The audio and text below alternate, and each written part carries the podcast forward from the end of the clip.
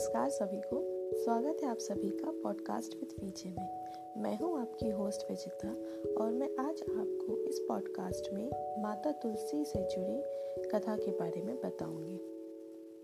तुलसी माता हम सभी के घर में रहती हैं और यदि हम इसके मेडिसिनल यूज़ के बारे में बात करें तो तुलसी का पत्ता रोज चबाने से हमारी सेहत को काफ़ी फ़ायदा मिलता है। ये हमारी सेहत के लिए फ़ायदेमंद होता है। लेकिन यदि हम पौराणिक कथा या आध्यात्मिक कथा के बारे में देखें, आध्यात्मिक दृष्टिकोण के बारे में देखें तो तुलसी जी के जीवन से जुड़ी एक इसी प्रकार की पौराणिक कथा है, जिसे मैं आज आपको बताऊँगी।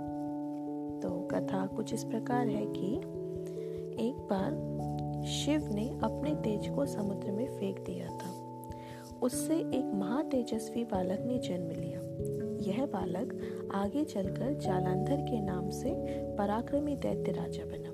इसकी राजधानी का नाम जालंधर नगरी था। तो दैत्यराज काल नेमी की कन्या वृंदा का विवाह जालंधर से हुआ।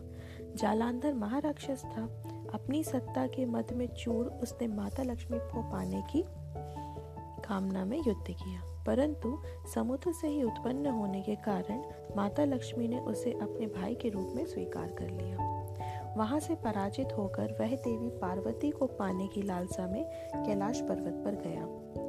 भगवान देवादिदेव शिव का ही रूप धारण कर माता पार्वती के समीप गया, परंतु माँ ने अपने योग बल से उसे तुरंत पहचान लिया और वहाँ से अंतर ध्यान हो गई। इस वाक्य से रुष्ट होकर क्रोध में आकर माता पार्वती ने यह सारा वृतांत भगवान विष्णु को सुनाया। जालांधर की पत्नी वृंदा अत्यंत पतिव्रता स्त्री थी।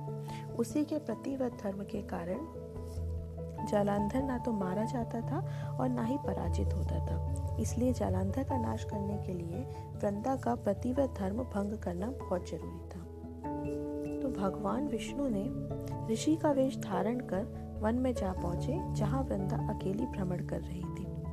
भगवान के साथ दो मायावी राक्षस भी थे, जिन्हें देखकर वृंदा भयभीत हो गई। अब ऋषि ने वृंदा के सामने ही उन दोनों राक्षसों को पल भर में भस्म कर दिया। इस प्रकार ऋषि की शक्ति देख माता वृंदा ने उनसे पूछा कि, हे प्रभु, हे ऋषिवर, आप इतनी शक्तिशाली, महान ज्ञाता मालूम पड़ते हैं।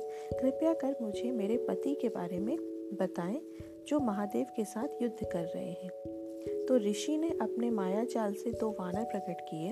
एक वानर के हाथ में जलंधर का सिर था तो दूसरे हाथ में धड़। अपने पति की यह दशा देखकर वृंदा मूर्छित होकर गिर पड़ी। होश में आने पर उन्होंने ऋषि रूपी भगवान से विनती की कि उसके पति को पुनः जीवित करें। भगवान ने अपनी माया से पुनः जलंधर का सिर और धड़ आपस में जोड़ दिया, परंतु स्वयं ही उसके शरीर में प्रवेश कर गए। वृंदा को इस छल का जरा भी आभास नहीं हुआ।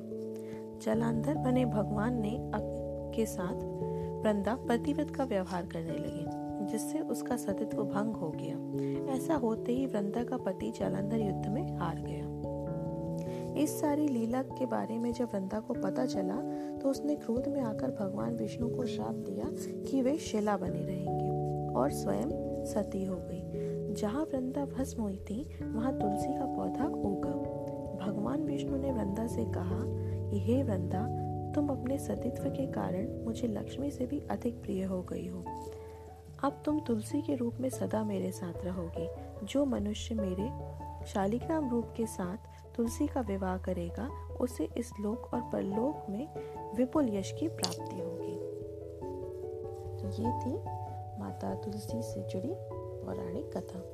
इस प्रकार की और कथाओं को सुनने के लिए मेरे पॉडकास्ट को फॉलो करें। आपसे जल्द मुलाकात होगी।